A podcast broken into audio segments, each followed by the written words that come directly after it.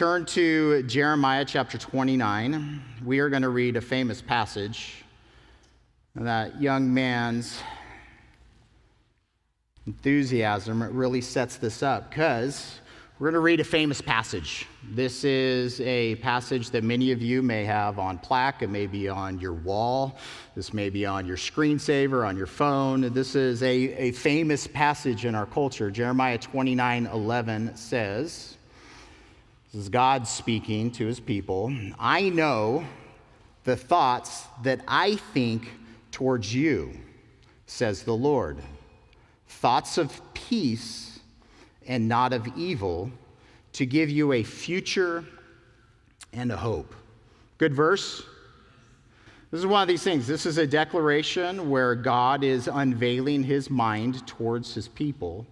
And we have the choice of whether we believe God's comments or not. So our response to this, it's an act of faith. I do believe that God's thoughts about me that they're not evil. He is not looking after my destruction, He's not looking after calamity in my life, but He is looking to bring about hope and confidence out of me in Him and His nature, His character, His actions. This is a, a verse that I really do legitimately feel every single human being can own as God's promise to them individually. But this verse is also spoken in a context. If you look at the beginning of chapter 29 of Jeremiah, and this is what adds weight. The idea, the word glory means weighty, it means heavy. This is how heavy and glorious these words are. It says, Now these words of the letter that Jeremiah the prophet sent from Jerusalem to the remainder of the elders who were carried away captive to the priests, the prophets, and all the people whom Nebuchadnezzar had carried away captive from Jerusalem to Babylon. And I'd encourage you to read the context, the rest of what's being said there, because it is it's fabulous. But here's the weight. God is sending this message to individuals who are sitting in the midst of calamity and disaster they would define the context of their life and what has happened to their family members, their friends, and their culture as evil. They, some of them would be sitting in confusion. How could God, how could a good God allow something like this to happen? But when you sit in the biblical context and you understand what God has been doing throughout generations in the nation of Israel, this is the consequence that He promised if human beings stood in opposition to Him in being rebellious to Him. He said that he was going to bring this about, and he was faithful to his word. So we sit in this, it's not opposing counsel, but, and it's not opposing ideas, but you're sitting in God bringing about intentional calamity in individuals and in a culture, in a time. And then he's telling that same culture that is living in the midst of slavery in a foreign nation, my thoughts towards you are not evil. They are not for disaster. I have a future for you. I have a plan. I have a purpose. My thoughts to you, they're good. They're kind. They're compassionate. They're merciful. They're true, even in judgment, even in consequence. So I've titled this morning's sermon, Intentions. You know what it's like to have good intentions in an action, behavior, you're setting out with the right motivation, good intentions in your life, and you fail? Right? But I meant, I meant to do right. The result just wasn't good. We're going to sit in, in a verse in 2 Samuel. Go ahead and turn there. We're in 2 Samuel 17 this morning. We're going to sit in a verse that is the exact opposite of what God is telling the culture during Jeremiah's day as he's talking to, uh, well, as, he, as the events are being brought about in David's day and Absalom's life. We're told God's intent, his purpose, was to bring about calamity and disaster in Absalom's life. But I, I, just said, I think that this is a verse in Jeremiah 11, 29, 11, that every individual can own as a promise from God on their own. So why would God have a thoughts of peace in my life, but thoughts of calamity in another person's life? And the issue comes to what is the individual's heart in regards to their relationship with God? Because if you are for God, if you are seeking Him, and that's in Jeremiah 29, that the context continues. If you seek Him, you will find Him. He will be your Savior. He will be gracious. He will be merciful. He will absolutely, passionately love you and provide for you in every context of your life. That's an expression of faith. God, I believe that and I trust that. But if you want to be a rebel, if you want to be stubborn, if you want to shake your fist at God, don't think that you're going to stand into and look at the face of a friend as you interact with God in that experience. Because if you want to go against Him and against His will, He will stand in your way as your adversary. Absalom is going against the will of God in this scene. He is seeking to and has successfully seized the throne of Israel from his father David. There's all different kinds of reasons why. We're not going to rehash that. So um, we're just going to jump right into the middle of a context. But Absalom is standing in rebellion against his dad. Ultimately, he is in rebellion against God. But he's captured the hearts of the people and the culture, and his coup has been successful. A major player in this coup is a man known as Ahithophel. It's our understanding that Ahithophel is Bathsheba's grandpa. So, in Ahithophel's reasons for coming against David, uh, some of it may be personal. A lot of it's going to be, of course, political. But Ahithophel is a wise man, he is a wise counselor.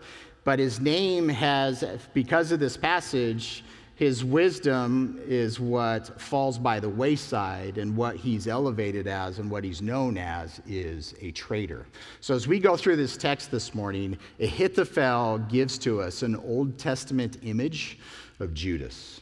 And we're going to see this as we go through this morning's text. So, 2 Samuel 17 says, Moreover, Again, jumping into the middle of a context here. Ahithophel said to Absalom, Now let me choose 12,000 men, and I will arise and pursue David tonight. I will come upon him while he is weary and weak and make him afraid. And all the people who are with him will flee, and I will strike only the king. Then I will bring back all the people to you when all return except the man whom you seek, all the people will be at peace. And the saying pleased Absalom and the elders of Israel. Then Absalom said, Now call Hushai the Archite, and let us hear what he says too. When Hushai came to Absalom, Absalom spoke to him, saying, Ahithophel has spoken in this manner. Shall we do as he says? If not, speak up. So Hushai said to Absalom, The advice that Ahithophel has given is not good at this time. For, said Hushai, you know your father and his men, that they are mighty men, and they are enraged in their minds, like a bear robbed of her cubs in the field. And your father is a man of war, and will not camp with the people. Surely by now he is hidden in some pit or in another place.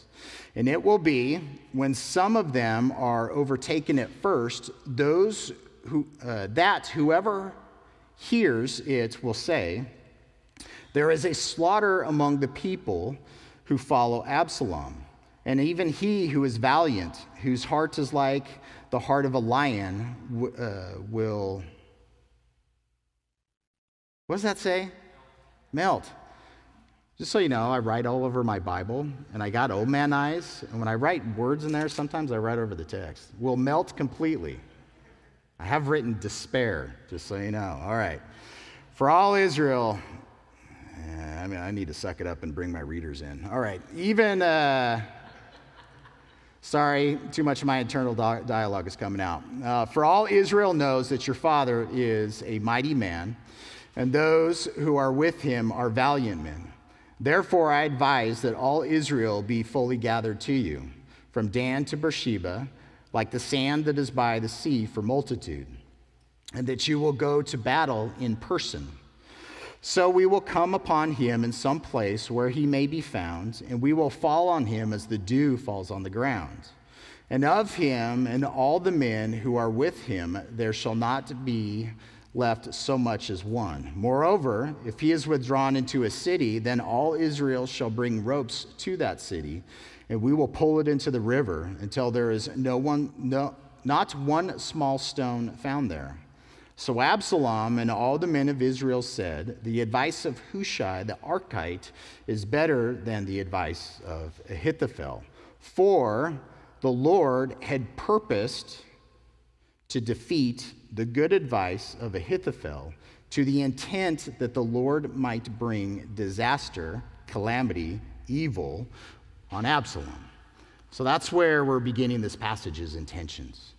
And in life, we have our intentions as we interact with other human beings they have intentions there's a great book if you want to read it it's dealing with uh, you know, leadership and ministry it's called well-intentioned dragons and the thought is, is, is we interact with, I mean, all you have to do is look in the room. Every single one of us has a different personality and a different perspective.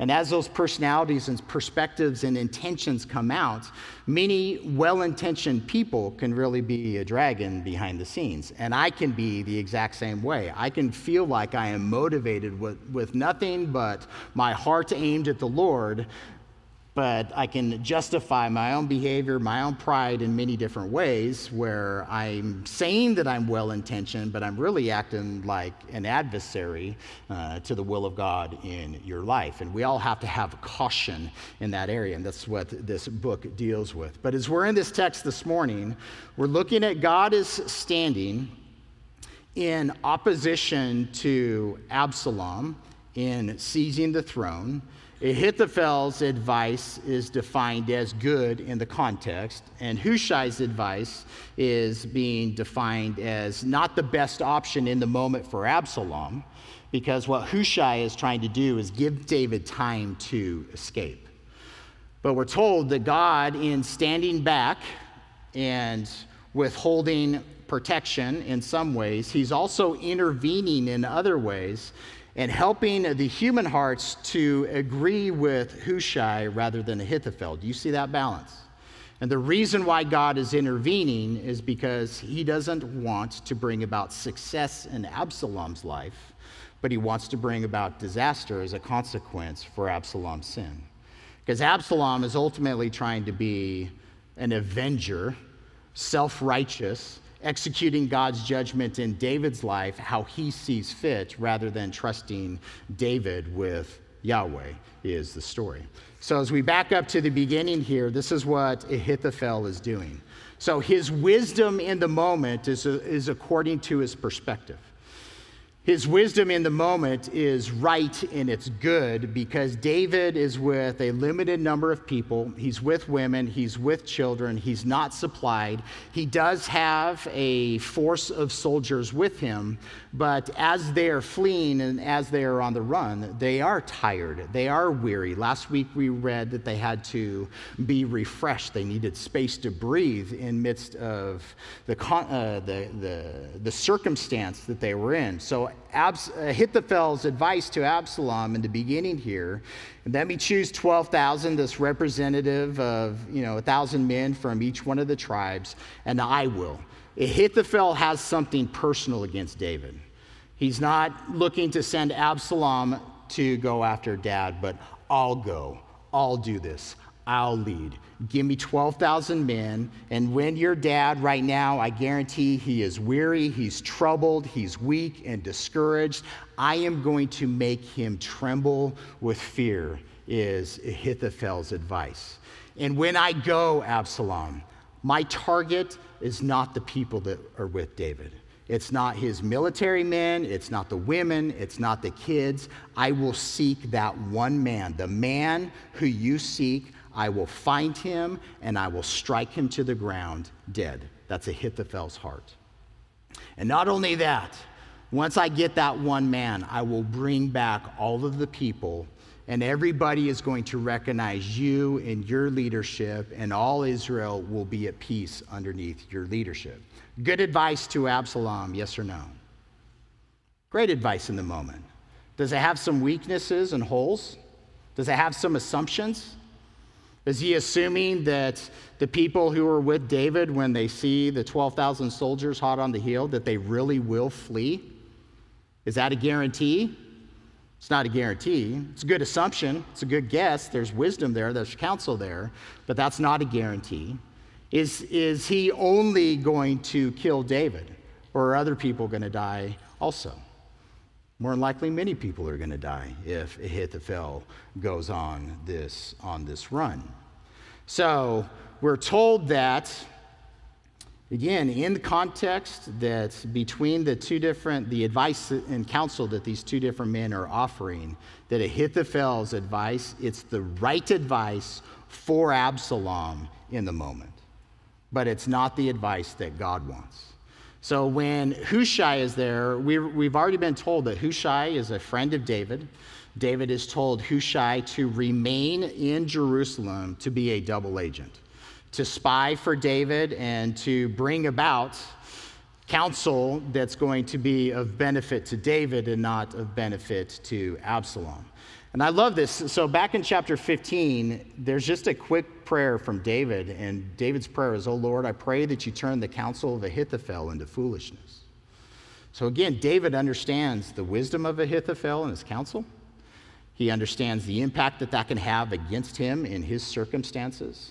And immediately, his prayer to God God, I'm asking that you'd cause this wise man's counsel to become foolishness in the hearers. I think this is a great prayer for today. We live, we live in a culture that is absolutely, in a variety of ways, standing in opposition to the will of God. Can we all be in agreement there? And in that, it's that we, I think that this is a great prayer for us to re- repeatedly cry out to God God, those who are standing in opposition to you, very intelligent men and women, men and women who may be motivated by really good, solid intentions in their own hearts, in their own perspectives in the moment, but it's that counsel is standing in opposition to you. Lord, we are asking you as your kids would you bring that counsel? Would you cause that counsel to be foolishness? Lift up the counsel of your children. Lift up the counsel of your word. Lift up the counsel of your Holy Spirit in all realms of government, in our households, and our businesses. Lord, may you cause the counsel of foolish men and women to be exposed for the foolishness that it is. And let your counsel, your will, your intentions, your good, peaceful, and pure intentions in the hearts of human beings, let your will be done in our life and in our culture. Great prayer. So, as Hushai stands up as a friend of David, as a double agent in this moment, he's offering the counsel ultimately that he is offering is to give, give David time to get away to a place that's safe. That's all he is buying here is time. But as he is offering counsel, he is also speaking truth. Hushai's counsel, it's wise. Every single one of us, we could sit in agreement with Hushai's counsel, which is you know who your dad is? Your dad's a warrior. He is a man of war, he is experienced. The men in, who are with him are men of war. As we sit in Memorial Day this weekend and we remember warriors in our culture who have fallen in battle or who serve in that context, there's a very specific warrior culture. If you're part of a military culture, you, you know that and you can recognize that and understand it. If you haven't been part of a military culture, there may be some of that personality and that heart and that drive that you wouldn't be able to identify with. This is hand to hand combat. The only projectiles of this period would be a stone or an arrow, maybe a javelin or a spear. When David is being identified as a man of war, David has held a sword in his hand. David has taken his hands and killed other men in battle. Same with the men who are with him. He is experienced, And that's impacted his personality, his aggression. He is an incredible man of poetry. He is a man who has a heart after God's heart. But in his position as king, his role was to take the people out to war, to victory underneath the banner of God, and to bring them back in safety and in peace. That was his role as king. So Hushai is reminding Absalom, who's probably never seen battle, but who has seized the throne for himself, reminding Absalom, this is who your dad is. You want to go against your dad that's just been robbed like a mother bear of her cub? How many mama bears are in this room? Does anybody, I mean, uh, just recognize the simple emotion with your children. You know, you have, as a parent, I have a much clearer picture of my sons. I know who they've been since birth. I know how we fought for them. I know a lot more the private matters of their hearts and who they seek to be and all those kinds of things. And somebody in the room, you could interpret one of their behavior as they're being well intentioned, but you think that it's being motivated by something that it's not. And you come to me and complain about my kids, or you go to them and complain about them. What am I going to do? What's my instant response going to be? Papa Bear. Right? Because that's, that's my role as parent. Now, if they're wrong, I'm going to address them when they're wrong. But if somebody's going to come against my child, they're underneath my protection, regardless of how old they are. That emotion of Papa Bear is going to come out. Absalom, you have just robbed your father. Do you really want to go against the warrior Papa Bear? Yes or no?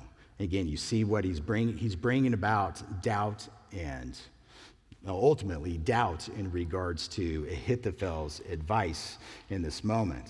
And it's, even if Ahithophel goes right now, there's, there's no doubt. You may find a group of people, but your dad's experienced. He knew how to hide from Saul for 10 years. You think you're going to find him just by sending 12,000 men? Good luck with that. You will not be able to find him.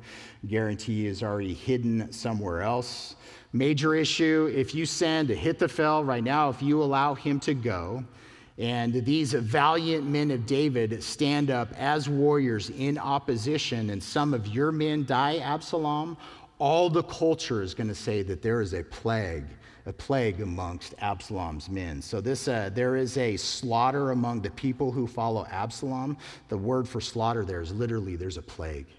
So Absalom is in the midst of a coup he needs to demonstrate himself to be powerful and organized and in control. And if you go after your dad right now and you lose any men, the, the, the gossip is going to go into the culture that there is a plague, there is a disease, there is something unhealthy among the men who are following Absalom. So you can sit in Hushai's counsel and all of this. So, what does he offer instead? Give David time, and to give him time, the counsel is gather all Israel together. Send out word to all of the tribes, gather all the men of Israel together, and send out all of them together. It's going to take time to get them. It's going to take time to send them out to where David is. So, again, what Hushai is doing here buys time. But there's also wisdom there. Gather all, and when we go against your dad, let us go in force. And the counsel, the opposing counsel here too, is also anybody who is supporting your dad, anybody who fled the city with your dad, when we come against them in force, we're going to kill every single one of them. What does Absalom's heart do? Yeah. Absalom's a violent man. He has murder in his heart. He organized the murder of his brother. He has, again, he already has a taste of this. He recognizes as a leader who has just seized control, he needs to deal with all opposition harshly and violently. So Hushai is appealing to this aspect of Absalom's flesh. Ahithophel says he's just going to kill David and bring everybody back. Why do you want to bring back people who are supporting your dad who aren't supporting you right now? You going to trust those people? And Hushai is standing as evidence of that. Hushai remained behind, and when Absalom saw him, he said, What kind of friend are you of my father? And what does Hushai say? I, am I'm, I'm here to serve the king. Thinking. So again, Hushai is able to stroke Absalom's pride in a variety of ways. The other way that he strokes Absalom's pride is don't send another man to go do your dirty work. You go do it. You gather the army together. You're our king. You lead from the front. You lead this war against your father and execute everybody. And it doesn't matter if he flees into a city you get enough men together, you get the army of Israel together, we shall pull down the walls of that city and we will kill everyone who is supportive of David. Whose counsel are you for? Are you a little mixed? It's a violent day. We live in a violent culture. This is violent culture, different warfare sit in all the stories of political intrigue and those kinds of things. This chapter, this whole section would make a fabulous movie um, just in its own context. And we watch this kind of story repeat itself often in the movies that we watch on the screen. But when it boils down to the advice of these two men, there are aspects of it that we can be in agreement with either, and we can also poke holes in both of their suggestions. But when you sit and whose advice do you listen to, which advice would you want to listen to? We've already read ahead and we know that who, who God is for, that God is for David. But when you sit in this, you have to place yourself like in the context and in the time and in its understanding. And you're sitting there weighing the evidence of, of which option is the best to pursue here? Do we see Absalom turn to prayer at all? No. We don't see Absalom have a relationship with the Lord. We see Absalom in opposition to the Lord, and that's why the Lord is standing as an adversary in Absalom's life to bring about evil and calamity and disaster as a consequence for Absalom's sin, not just against his dad, not just against the culture, but ultimately against his relationship with God. I love that verse. Verse 14, though, it's just like Jeremiah 11, being able to press into it with faith. The Lord has purposed, the Lord has given an order to defeat the good advice of Ahithophel because it was good for Absalom, but God's intention is ultimately to bring about his will in your life. And there's a submission and a surrender to that and an intention. You know, what is your intention when you go to God in prayer? What's your intention when you worship God? What's your intention when you serve him? You know, the thoughts of your heart, the words of your mouth, the behaviors that you engage in what, you know, what's that true intention? And I, and I try. There's many times that I fail, of course. I think that I, I always have good intentions. I don't, I'm not a malevolent person. I'm not seeking evil. I'm not seeking my pride. I'm not seeking myself. But what do I find myself doing? You know, looking through the filter of life and circumstances through how it impacts me, how it's going to negatively affect me, or how it's going to benefit me, right? Our own decision making processes every day.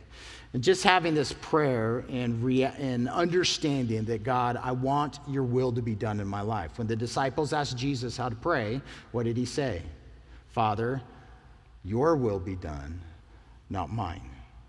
This is that same heart. Father, your will be done. I have, uh, you know my heart. You see me. You understand me. I am exposing all of myself to you, Lord. You reveal what is true to me, where I'm on, where I'm off, and lead my heart forward in a position of trust.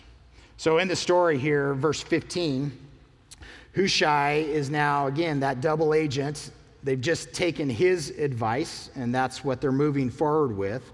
So Hushai goes to Zadok and Abiathar, the priests, and says, Thus and so Ahithophel advised Absalom and the elders of Israel, and thus and so I have advised. Now therefore, send quickly and tell David, saying, Do not spend the night in the plains of the wilderness, but speedily cross over, lest the king and all the people who are with them be swallowed up. Now, Jonathan, these are the sons of Zadok and Abiathar, Jonathan and Ahimaaz stayed at En Rogel.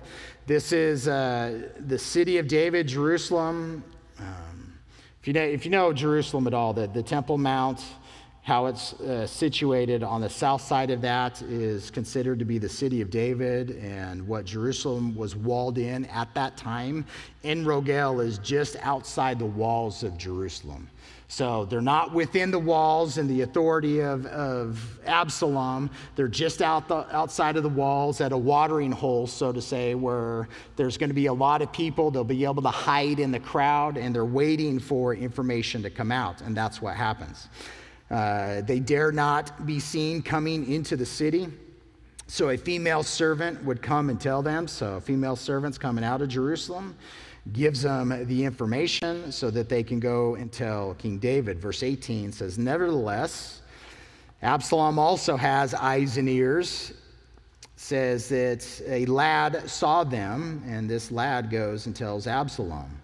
But both of them went away quickly and came to a man's house in Bahurim. And if you remember from last week, Bahurim is the community where uh, Shimei was from, where he was cursing David as David and the people are fleeing Jerusalem. So this is just on the backside of the Mount of Olives. So they've, they've climbed up over the Mount of Olives. They've got, gotten to Bahurim as quickly as they can. Said there's a guy there who has a well in his court, and they went down into it.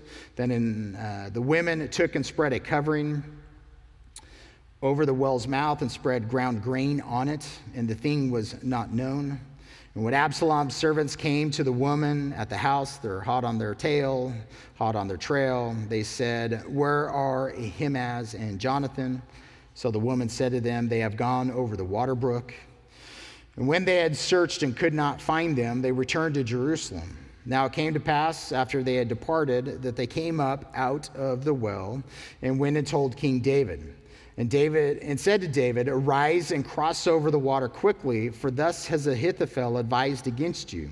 So David and all the people who were with them arose and crossed over the Jordan. By morning light, there not one of them was left who had not gone over the Jordan. So you can imagine the stress and all the scene. Uh, like I said, great movie reel in the head to, to follow through all the, the action and the stress.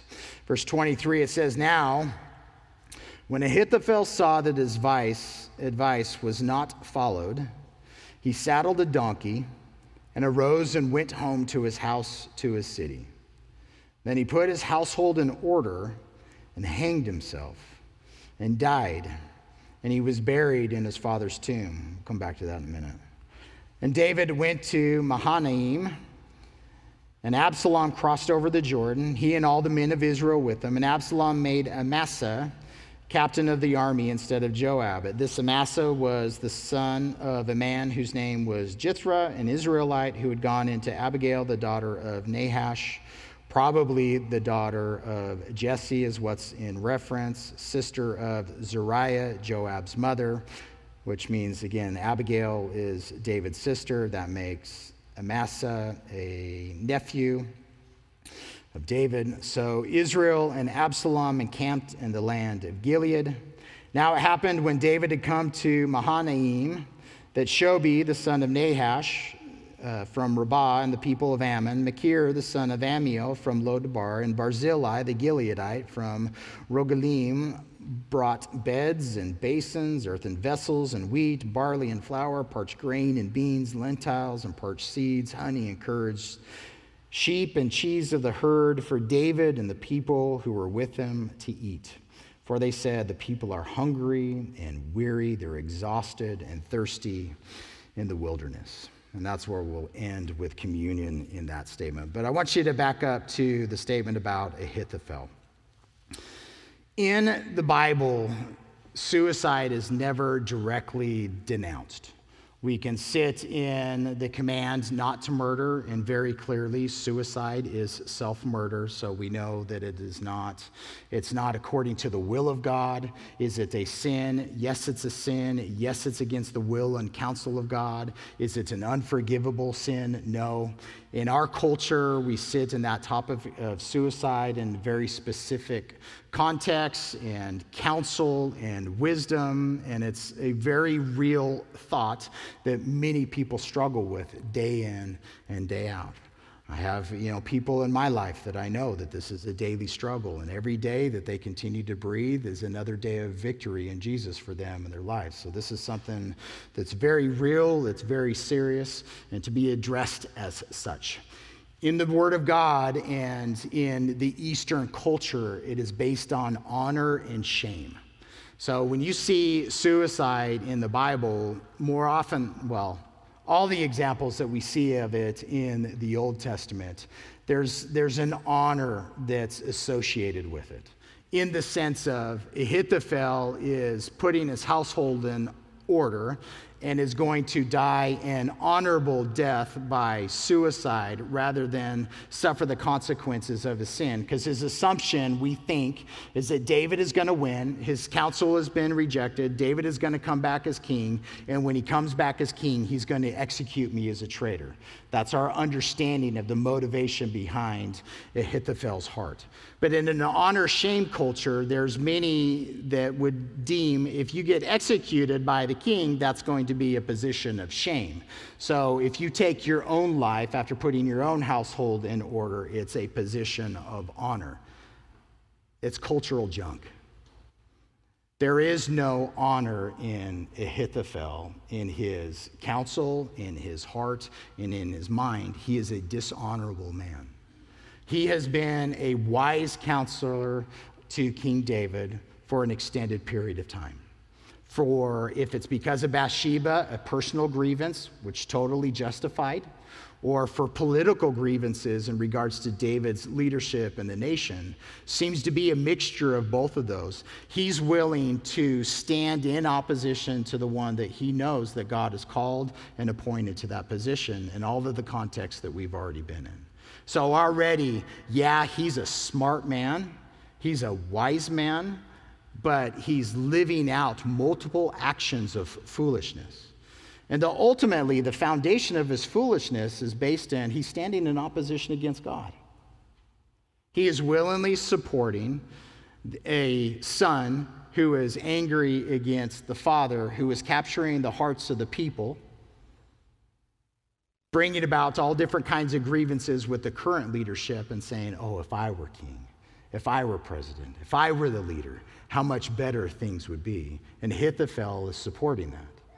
In Ahithophel's advice, we sat in last week, he counseled Absalom to go sleep with 10 of David's concubines. It's rape. So he's counseling sin. In, as we sit in this morning's chapter, in chapter 17, he is counseling, I want to go and I want to commit murder in opposition uh, against God because he feels justified in his behavior. When he realizes that what he the road that he is going down he is now he's had the justifications that his intentions are correct so he's been blind to himself and now that he's traveled down this road so far, he's realizing that this road is not leading to success, it's going to lead to disaster. He puts his household in order and ignores the disorder of his heart. So look at the passage. He intentionally saddles a donkey, goes to his hometown, makes sure that his will is in order, his debts are paid, his wife and children are going to be taken care of, that the dog's going to be fed tomorrow morning, whatever needs to be done. He's put all this external stuff in order. But we're told on the inside, he's filled with dead man's bones. On the inside, his heart is broken, it is twisted, and in the moment in his life, he thinks that taking his own life has honor rather than subjecting himself to the consequences of his own behavior. Do you see how out of order that is? Again, a culture, the culture that this man lived in, communicated that it was more honorable for him to take his own life than to live out the consequences of his rebellion. What does Jesus tell us? Live out the consequences of your rebellion. Because who's your king? My thoughts towards you, they're not evil, they're good. I have peace for you, I have a future for you. That future is filled with hope. Not, gee, I wish this had happened, but confident assurance that God is who he claims to be, who he's made himself known to be. We sit in the New Testament character of the traitor, of the betrayer of Judas. Ahithophel, again, he's the Old Testament image of the traitor coming against the anointed king. Judas in the New Testament, whatever he had going on in his heart, whatever path he was traveling down, he ended up pilfering, right? He had his money, hand in the money box. He had, as he is experiencing Jesus' words and Jesus' teaching and the miracles, he witnessed everything that the other disciples did. But there was something in him that he didn't like about Jesus. There was something about Jesus that didn't match his expectations, his understanding, his wants.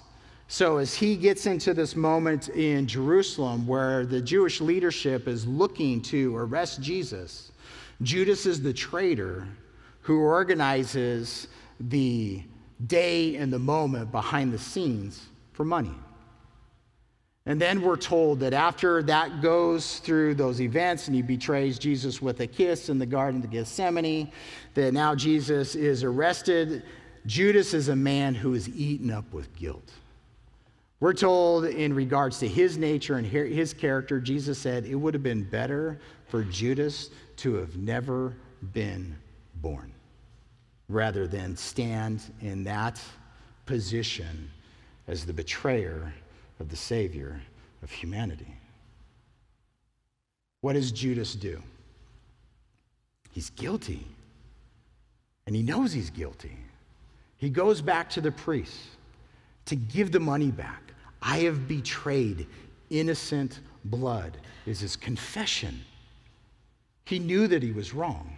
He knew that he, what he had done. He woke up to reality in the moment. And in that moment, he determined that hanging himself was better than seeking God for forgiveness in his sins. Now, the Word of God is the Word of God. God always knew who his betrayer was going to be, knew what his betrayer was going to do, knew that the betrayer was going to hang himself and end his own life and not seek God for repentance. Is any human being too far from the grace and mercy of God? I don't think so. I think as long as a human being still has air in their lungs, that the choice, if you've lived in the midst of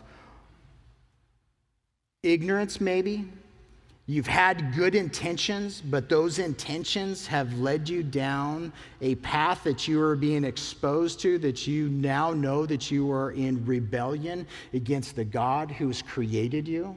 The solution is not to hide and run and execute. The exhortation from the Word of God is to turn, make confession, say it again, own that action, that thought, those words, that behavior, whatever it may be, God, here am I. My sin's right before me. Wash me, cleanse me, forgive me. I know that there's consequences coming. I know that there's conversations. I know that there's hurt. I know that this is going to be hard. But you've told me that what I intended for myself that's brought about evil in my life, what the devil has intended for evil in my life, what the culture has given me permission to do that has brought about evil and disaster and calamity in my life, you tell me that your mercy triumphs over judgment, that you will cleanse me from all of my sins and whatever the consequences that are necessary to come in my life, Lord, I submit myself to your authority. I submit myself to your will because I trust that you are good and the consequences that are coming my way, I'm going to reap what I sow, but they are worth it because I have the hope and the confidence of eternal life in your Son. And this is uh, this end point. That the worship team come, come on up as we press into communion. We're told that David and the people who are with him, they're exhausted. The circumstance of life, the circumstance of running, all of their thoughts, the stress, you can sit in the emotion of this moment, and it's brought about this position of they're weary, they're exhausted, they're hungry, they're thirsty. And this is what we're told that communion is to satisfy. As often as we gather together, we're to remember the body and the blood of our God who became a man, who died for our sins, who loved us, who taught us, who healed us, who was betrayed, who was hurt, who, while he was on the cross, what did he say about people who were well intentioned as they are mocking him? Father, forgive them. They don't know what they're doing. Father, forgive me for my ignorant sins, for my rebellious sins. I'm wearied with my sin. I'm wearied with myself. I'm wearied with my pride. I'm exhausted. The, the food that I taste in this world, all these other things that I seek after, Lord, I have experienced that nothing satiates my soul other than you.